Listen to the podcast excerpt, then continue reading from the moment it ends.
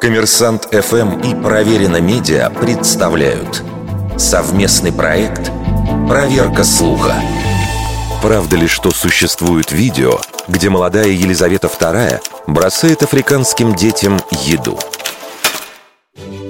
После кончины британского монарха в Рунете стали популярны архивные кадры – Две дамы, стоящие на пороге здания в колониальном стиле, со смехом бросают что-то бедно одетым темнокожим детям.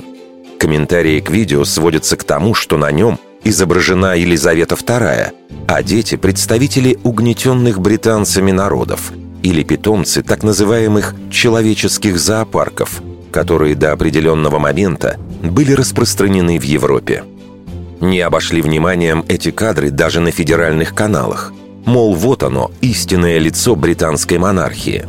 Надо отметить, что популярность это видео приобрело не только в России. С похожими по смыслу подписями за рубежом оно завирусилось раньше. Им делились кенийские, нигерийские и бенгальские пользователи, представители народов, которые в свое время в полной мере ощутили тяжесть британской короны. Но внимательное изучение оригинального ролика дает неожиданный результат – этот фильм представлен в знаменитом каталоге братьев Люмьер. Кадры были сделаны не в Африке и не в Индии, а во французском Индокитае. Так назывался современный Вьетнам. В Ханое примерно в 1899-1900 годах. И женщины в кадре бросают детям не еду, а мелкие монеты.